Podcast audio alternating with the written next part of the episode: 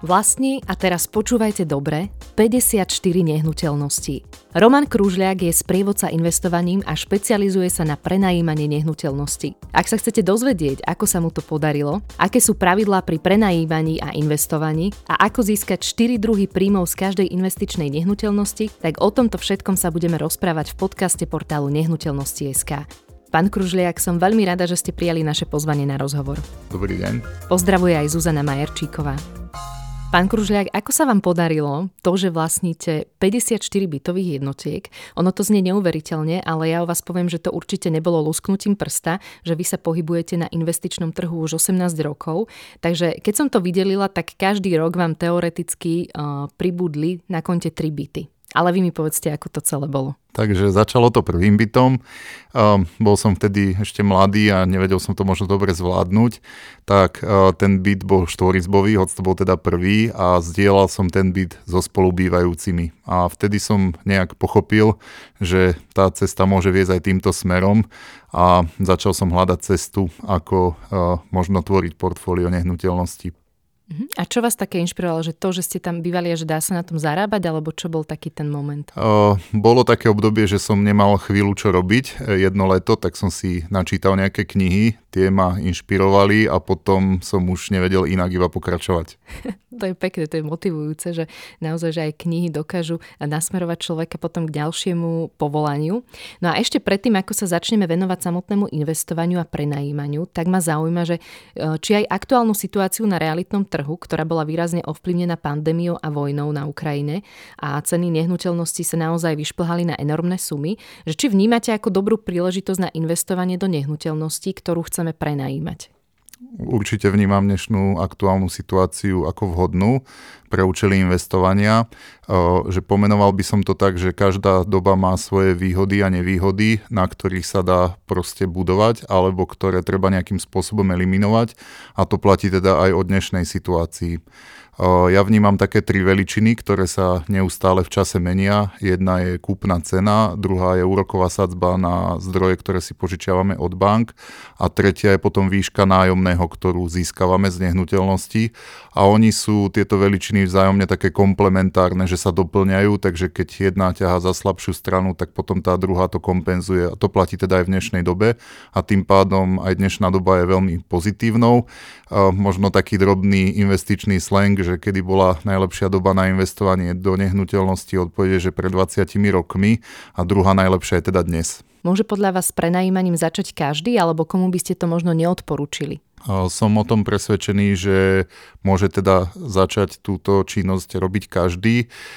Ja odpoviem inak na vašu otázku, že teda, že kto by možno nemal. Ja poviem, že kto by mal, mal by to robiť ten, kto to robiť chce a kto je ochotný dodržiavať a schopný nejaké pravidlá, tak potom je to pre toho človeka veľmi vhodné.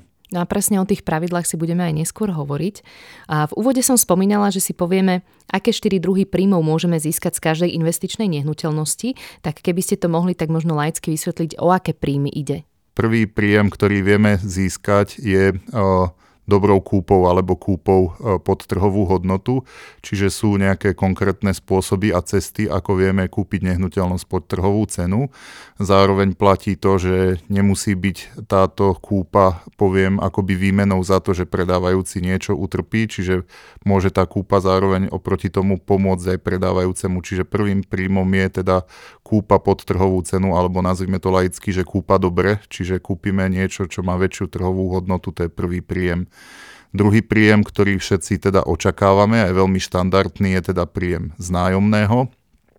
Tretí druh príjmu, ktorý uh, by sme vedeli pomenovať, je uh, náraz ceny nehnuteľnosti v čase.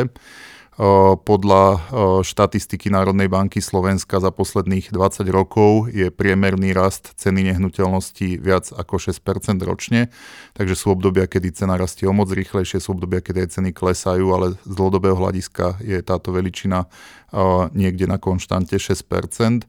No a posledný zdroj alebo druh príjmu je znehodnocovanie hodnoty záväzku, čiže úveru voči banke my ten záväzok splácame v budúcnosti a splácame ho menej hodnotnými zdrojmi. A to je teda ďalší zdroj príjmu, čiže vrátime peniaze, ktoré majú menšiu hodnotu v budúcnosti. A to je reálnou tvorbou hodnot.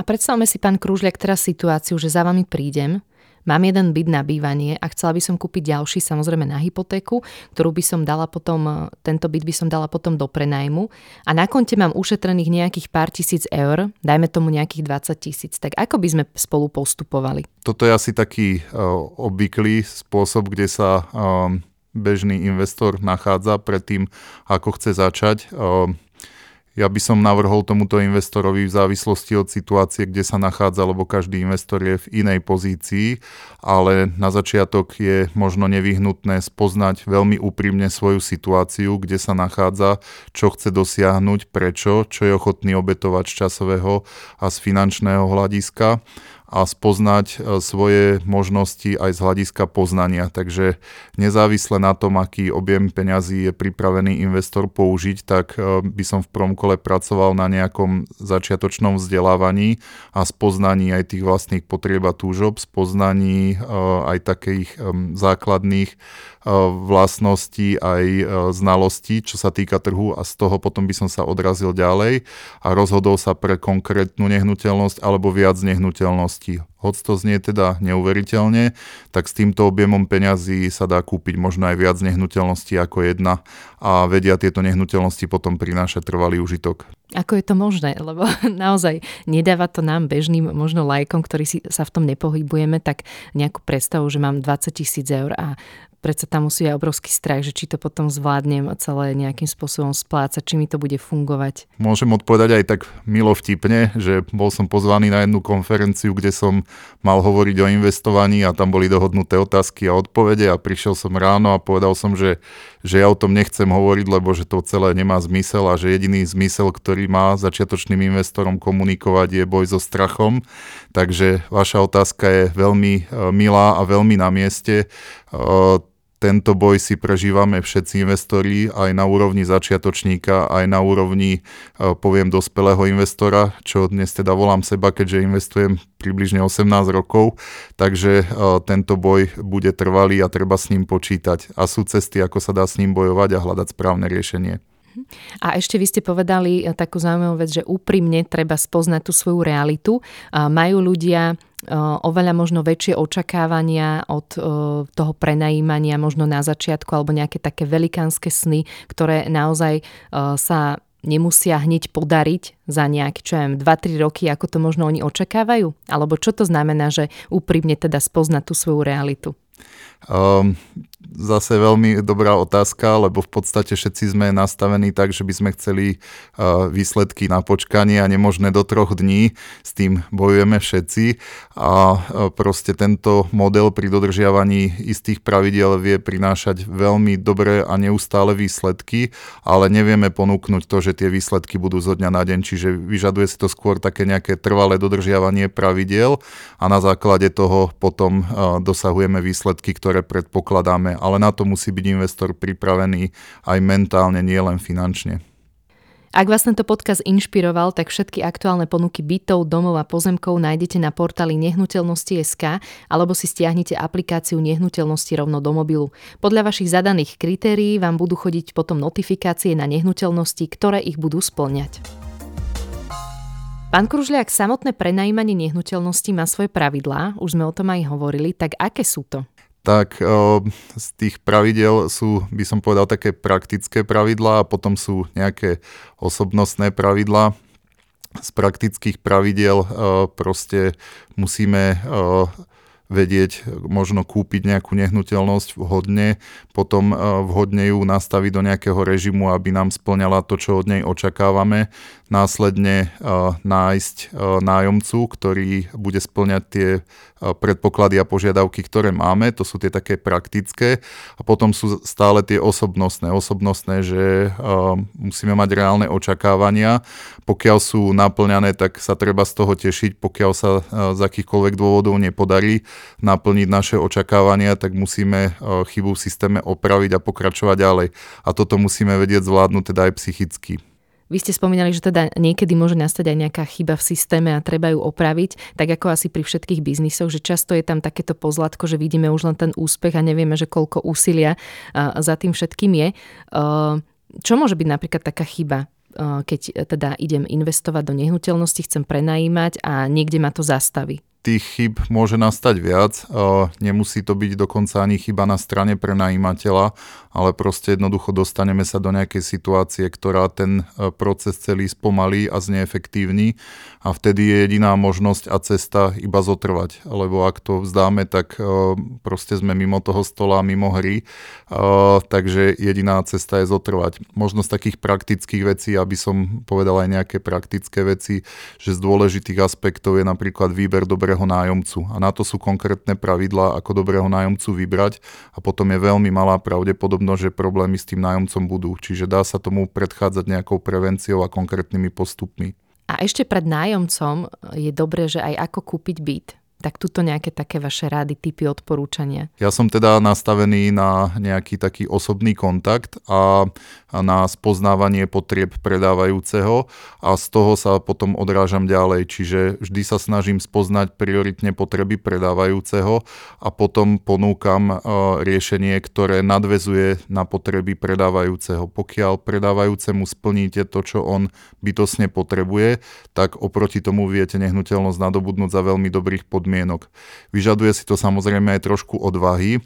Odvahy možno v ponukovej cene alebo v nejakom spôsobe financovania alebo v procese, ale väčšinou to predávajúci príjme a príjme to z toho dôvodu, že proste splníte tie jeho predstavy a jeho potreby. Čiže ako dobre kúpiť, všeobecná odpoveď je, že veľmi detálne načúvať potrebám predávajúceho a na základe tých potrieb nadviazať s ponukou, ktorá môže veľmi riešiť potreby predávajúceho aj kupujúceho. Čiže predávajúci dostane to, čo potrebuje a kupujúci oproti tomu dostane zvýhodnenú kúpnu cenu. To je zaujímavý pohľad, lebo väčšinou presne, že keď človek ide kupovať, tak sa díva skôr iba na seba alebo pozerá, že aké sú tie jeho potreby, aby tá cena možno bola najnižšia, že keď sa to takto otočí, že keď splníme potreby toho predávajúceho, tak sa vlastne môžeme dostať k tomu, že tá cena možno bude výhodnejšia aj pre nás. A vy ste už spomínali, že veľmi dôležité je získať dobrého nájomcu. Tak ako to spraviť, pán Krúžliak, lebo pri prenajme sa nedá vždy rátať s tým, že ten nájomca tam možno bude natrvalo, môže ísť dajme tomu o študenta, ktorý má potom prázdniny alebo o nejakého sezónneho pracovníka, alebo skôr sa vyhnúť takýmto nájomcom. My sa snažíme tú nehnuteľnosť dostať do veľmi dobrého E, štádia, čo sa týka komfortu, čo sa týka vybavenia, čo sa týka rekonštrukcie. Čiže snažíme sa poskytovať ako prenajímateľ veľmi dobrú službu, čiže, čiže snažíme sa mať kvalitatívne e, nehnuteľnosti na vyššej úrovni.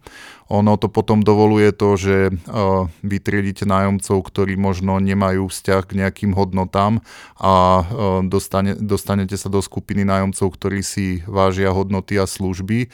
Čiže z tohto pohľadu selektívnym spôsobom vlastne vieme získať nájomcu, ktorý, ktorý sa dá predpokladať, že bude plniť svoje záväzky a na konci odovzdá nehnuteľnosť v dobrom stave, to je jedna časť.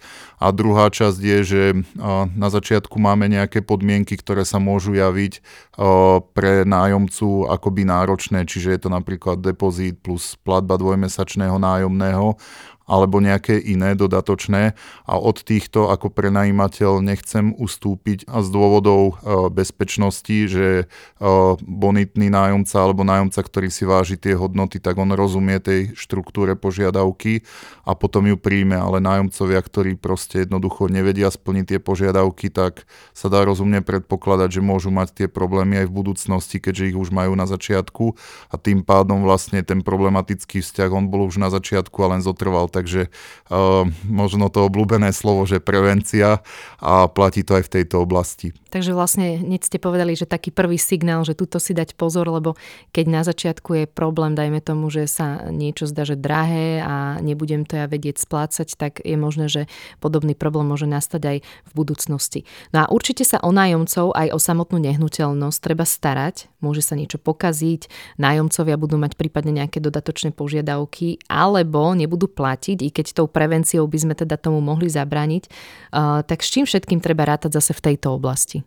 tak um, tie knižky, ktoré ma nejak povzbudili k tomu začať, tak uh, hovorili o nejakom, nazvime, pasívnom príjme. Um, neviem presne, ako to knižky mienili, ja som to teda videl o moc optimistickejšie, čiže som predpokladal, že s tým nebude takmer žiadna činnosť a starosť. Dnes som už uh, ďaleko zreálnejší z tohto pohľadu, čiže uh, počítam s tým, že tú službu bude treba poskytovať neustále. Niekedy je tá služba komplexnejšia, niekedy je len veľmi občasná, záleží od toho, aký je teda nájomca, ale treba s tým počítať, že dodávame teda nášmu klientovi službu a že s tým môže byť teda nevyhnutná aj nejaká činnosť. Ja som mal od samého začiatku taký nejaký záväzok vnútorný, že uh, tie drobné služby nejaké, že nebudem a nechcem poskytovať sám, že úloha je uh, na to si zohnať nejakých uh, kontraktorov, ktorí s týmito vecami pomôžu a výsledkom by mal byť funkčný proces. Povzbudzujem k tomu, že pokiaľ sa aj nepodarí zohnať toho kontraktora na začiatku, tak sa to môže podariť aj neskôr, ale že sú proste skupiny ľudí, ktorí veľmi radi vám tu budú, vám budú službu dodávať dávať, tá služba bude dobrá, kvalitná a potom vlastne budete spokojní aj na úrovni odberateľa, ale aj nájomca bude spokojný. Čiže pomáham si prosím cez uh, dodávateľov s opravami všetkých vecí, ktoré sú nevyhnutné. No a uh, čo sa týka platenia, keď sme si ešte aj túto časť povedali, tak uh, zase sa dá nejakým spôsobom predchádzať tomu, aby nenastávali tieto situácie a hlavný teda spôsob predchádzania je detailná kontrola a v čase, čiže keď je nájomné splatné do posledného dňa v mesiaci, tak vnímam to tak, že, že posledný termín, ktorý sa môže komunikovať, je možno rádovo 4. 5. zohľadňujúc nejaké prevody, ktoré mohli tú platbu opozdiť, ale na druhej strane, že, že sme celkom dôslední z hľadiska kontroly nájomného a vlastne tým pádom nájomca je veľmi rýchlo konfrontovaný, že v nejakom omeškaní a buď sa ten um, proces rýchlo opraví, alebo ak sa to nepodarí, tak hľadáme urýchlenie cestu na ukončení nájomného vzťahu a týmto spôsobom sa predchádza, poviem, radikálnym problémom. To, že nájomca meška pár dní, to nevadí, ale áno, predchádzame tomu stať, zbytku. Áno. áno. Mhm. Veľmi dôležité je aj určenie ceny, za ktorú prenajímate byt. Ako teda prenajímať nehnuteľnosť za tú najvyššiu trhovú cenu? No, um, na to bude trošku taká reklamná odpoveď, ale aj veľmi pravdivá, že uh, Pomocným portálom je teda aj portál nehnuteľnosti SK, ktorým sa dá proste nejakým spôsobom si pomôcť. Dá sa pomôcť na úrovni porovnávacou metódou, že kde sa nachádzajú jednotlivé ponuky. Potom inšpirujem k tomu, že treba byť možno odvážny, odvážny, že nebojte sa zavolať aj maklérom a opýtať sa, že ako to vyzerá s touto nehnuteľnosťou. Oni vám povedia, že tá cena je povedzme vysoká, že prenajímateľ si zatiaľ nechce dať povedať povedať alebo niečo podobné a že tie dodatočné informácie veľmi dovolujú sa zorientovať v presnej ponukovej cene a na základe toho nastaviť tú vlastnú. No a potom samozrejme, že môže dôjsť aj k nejakej chybovosti. Chybovosť znamená, že keď je tá cena nastavená vysoko, tak e, nevolá nik, tak to veľmi rýchlo prídeme na to. No a na druhej strane, že keď je nastavená príliš nízko, tak e, ten objem tých hovorov je zrazu radikálny a vtedy vieme e, proste v horšom prípade, v horšom prípade voči tým volajúcim tú cenu upraviť tak, aby proste jednoducho bola konkurencieschopná. Takže je to taká ako keby analýza, by som povedala. A za ako dlho môžem očakávať, a to je možno to také, čo najviac ľudí zaujíma, že to prenajímanie pre mňa začne byť výnosné? No ono pri uh, správnom nastavení uh, má byť uh, ten proces výnosný od samého začiatku, čiže uh, takto by sme si mali nastavovať aj tie nejaké pravidlá, podľa ktorých chceme fungovať, lebo ak náhodou príjmeme uh, to, že investícia nie je pre nás výhodná od začiatku, tak uh, veľmi stupňujeme svoje rizika. A druhá vec je, že um, odkladáme, odkladáme vlastne tú výkonnosť eh, nášho modelu, o ktorý sa chceme alebo máme starať, čiže ten, eh, ten model sa stáva neefektívny. Čiže našou úlohou je nadobudnúť takú nehnuteľnosť a získavať také nájomné, aby tá nehnuteľnosť mohla benefitovať od začiatku, lebo pokiaľ je to inak, tak nevieme nejakým primeraným tempom rásť, že proste jednoducho ten proces dotujeme a to nie je dobré ani pre nás, ani pre ten proces. Čiže záleží od toho, aký sme náročný nároční investori a to slovo náročný je v prvom rade na seba. Čiže čo dovolíme sebe, to potom musíme prenášať do toho reálu, čiže čím tvrdšie podmienky si nastavíme na seba, tak tým sa nám možno hľadá ťažšie, ale na druhej strane, keď to nájdeme, tak potom je to veľmi také milé a teda produktívne od samého začiatku. A možno um, ešte tak ocitujem uh, nedôkladne Charlieho Mungera, ktorý povedal, že pokiaľ dáme nejaké také priemerné investičné aktíva, tak potom sa nemôžeme stať nikdy nadpriemerným investorom. Takže, takže možno aj táto veta to tak vystihuje. Mhm. A kedy si môžem dovoliť kúpiť ďalšiu nehnuteľnosť? Že čo je pre mňa ten moment, že si poviem tak, ten prvý byt mi už zarába a môžem ísť do ďalšieho. I keď vy ste hovorili, že napríklad tú situáciu, čo som na začiatku popisovala, že mám tých 20 tisíc eur a chcem si kúpiť byt, že za túto sumu, ktorú som spomenula, že si môžem aj možno tri nejaké investičné byty zadovážiť a otázka je, akým spôsobom, ako sa to robí tak, že všetci sme nejak vnútorne fixovaní na to, kde žijeme. To sa teda týka aj mňa a prežil som si to od začiatku a veľmi som s tým bojoval, ale na druhej strane, že môžeme hľadať trhy, kde to nájomné je veľmi zaujímavé voči tomu, koľko sme do nehnuteľnosti investovali Čiže uh, vieme si nájsť možno aj menšie trhy, slabšie trhy, ktoré sa teda javia, že sú slabšie, ale z pohľadu prenajímania sú veľmi silnými. Ako teraz myslíte, že napríklad, uh, dajme tomu, tu sme v Bratislave, ale budeme investovať v nejakom inom kraji? Tak to myslíte trh? Mm, podobne. Uh, odporúčam, aby nehnuteľnosti sa možno nenachádzali nad vzdialenosť 80 km, aby neboli pre nás nejak časovo náročné,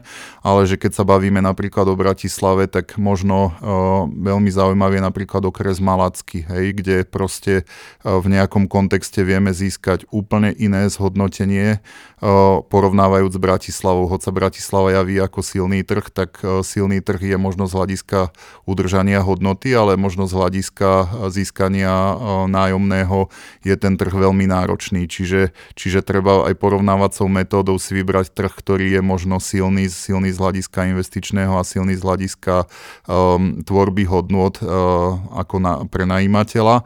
No a na základe toho potom e, kupovať nehnuteľnosti tam, kde to vychádza teda najlepšie. A kedy je ten moment, že si môžem ako keby kúpiť tú ďalšiu nehnuteľnosť, že teda viem, že to prenajímanie mi teda ide od začiatku, alebo ako? Mám postupovať? Odpoveď na to je relatívne jednoduchá, že už prvá nehnuteľnosť by mala stať v pozícii tej, že po zaplatení splátky a nákladov by nám mali ostávať z toho nejaké peniaze. Čiže proste jednoducho každý ďalší dokúpený byt by mal akoby podporovať finančnú stabilitu investora a potom je už jedinou otázkou a úlohou mať vlastné zdroje, ktoré budú uh, tvoriť časť e, vlastnej equity alebo vlastného financovania a vtedy môžeme vlastne kupovať ďalšiu nehnuteľnosť. Odporúčam každopádne ďalšiu nehnuteľnosť kupovať až vtedy, keď tá prvá je už úplne stabilizovaná, čiže prenajatá, máme vyskúšané, že nájomca nám platí riadne a na čas a proste, že sme sa v tom zorientovali v tom prvom vzťahu, tak môžeme postúpiť do ďalšieho. Koľko to tak bežne časovo trvá? Rok, dva alebo aj skôr? Mne to trvalo rok a pol, kým som išiel teda od prvej nehnuteľnosti k druhej. Môžem povedať, že potom ďalšia mi trvala možno ďalšie dva roky. To sú teda také nejaké vlastné skúsenosti, ale poznám investorov, ktorí teda nastúpili veľmi rýchlo a že do roka mali povedzme 7 nehnuteľností. Ehm, je to veľmi individuálne a k čomu tak akože povzbudzujem a inšpirujem, že ehm, na začiatok musíme žiť so sebou, aby sme mohli žiť s ostatnými. Takže vlastne, že rešpektujme seba aj tie pomalé kroky sú o moc lepšie ako, ako žiadne kroky. A že keby som chcel retrospektívne seba nejak negatívne hodnotiť, tak v istých obdobiach som šiel veľmi pomaly, keď sa na to pozerám spätne. A stále možno ten príbeh je veľmi zaujímavý a tie výsledky sú možno veľmi um, zaujímavé, takže rešpektujme seba, rešpektujme to, že čo vlastne žijeme a kam sa chceme uberať. Aj pomalé kroky môžu byť veľmi dobrým výsledkom. Tá vidina investovania je veľmi inšpiratívna, pán Kružliak, a na aké možné rizika sa treba ešte pri investičnej nehnuteľnosti pripraviť? No možno zopakujem to, čo som už naznačil, že najdôležitejšia časť je spoznať seba, spoznať vlastné očakávania a potom... Takže svoje limity, hej, v podstate na tie svoje, môžeme naraziť. Svo, svoje limity na tie môžeme naraziť, ale tie môžeme aj ovplyvňovať, to je dobrou správou, ale na druhej strane, že je veľmi dôležité spoznať seba a spoznať to, čo chceme a vieme žiť, čiže rešpektovať seba, aby nám investovanie prinášalo zároveň potešenie, že mm, proste z tohto pohľadu, že možno sa tu bavíme iba o peniazoch a nehnuteľnostiach, ale možno by to mal byť nejaký životný štýl a mala by to byť možno nejaká zmena zmyslu zmýšľania, ktorá dovolí kvalitnejší život. A v podstate možno ste mi aj odpovedali na otázku, že kedy mi nebude investičná nehnuteľnosť prinášať očakávaný príjem? No, ono sa to môže stať aj z tých praktických vecí, ale že dobrou správou je, že keď sa, nazvime to aj niečo pokazí, že máme nájomcu, ktorý neplatí alebo čokoľvek, to sú všetko e, veci a aspekty, ktoré sa dajú odstrániť. A ten model je natoľko silný, že keď to obdobie vydržíme, tak on proste tú chybu v nejakom krátkom čase opraví aj z finančného hľadiska, čiže by som ho nazval možno taký samohojaci, že aj keď nastane nejaká chyba alebo nejaké poranenie toho modelu, tak e, on sa opraví úloha je odstrániť chybu a pokračovať ďalej. Čo by ste celkovo poradili, pán Krúžľak, pri investovaní do nehnuteľností? Možno ako predísť tomu, aby sme sa pre svoje zlé rozhodnutia, ak aj také sú, nedostali do finančných problémov. Že či radšej vyhľadať odborníka, alebo spoliehať sa na seba, že možno niekto si vypočuje podcast a povie si idem do toho, ale možno nemám ešte tak veľa znalostí. Vy ste hneď aj v úvode spomínali, že to vzdelávanie je v prvom rade tiež veľmi dôležité. Dobrou správou je, že aj to, že niekto tento podcast počúva, tak hovorí o tom, že asi nejaký záujem o e, túto činnosť je. Takže akékoľvek spoznávanie a zveľaďovanie e, vlastných talentov veľmi podporujem. E, tým by sme mali začať. Ak vieme komunikovať s niekým, kto teda investorom je a vie s nami zdieľať svoj život a zážitky, tak vie to byť veľmi podpornou činnosťou, ale môžem povedať možno aj ten extrémny prípad, extrémny prípad som čiastočne ja sám, že v danom období sa mi veľmi ťažko hľadalo niekoho a možno som aj nenašiel v tých počiatkoch a išiel som teda vlastnou cestou, urobil som možno všetky chyby, ktoré sa po ceste spraviť dali a napriek tomu sa ten model dá budovať, vie byť funkčný a vie byť, um, poviem, akoby takým um, veľmi potešením a povzbudením a, a možno už iba také posledné slova na záver v tomto smere, že o, skúsme to vnímať ako nejakú správu o, nejakých talentov. Talenty môžeme rozumieť v tomto ponímaní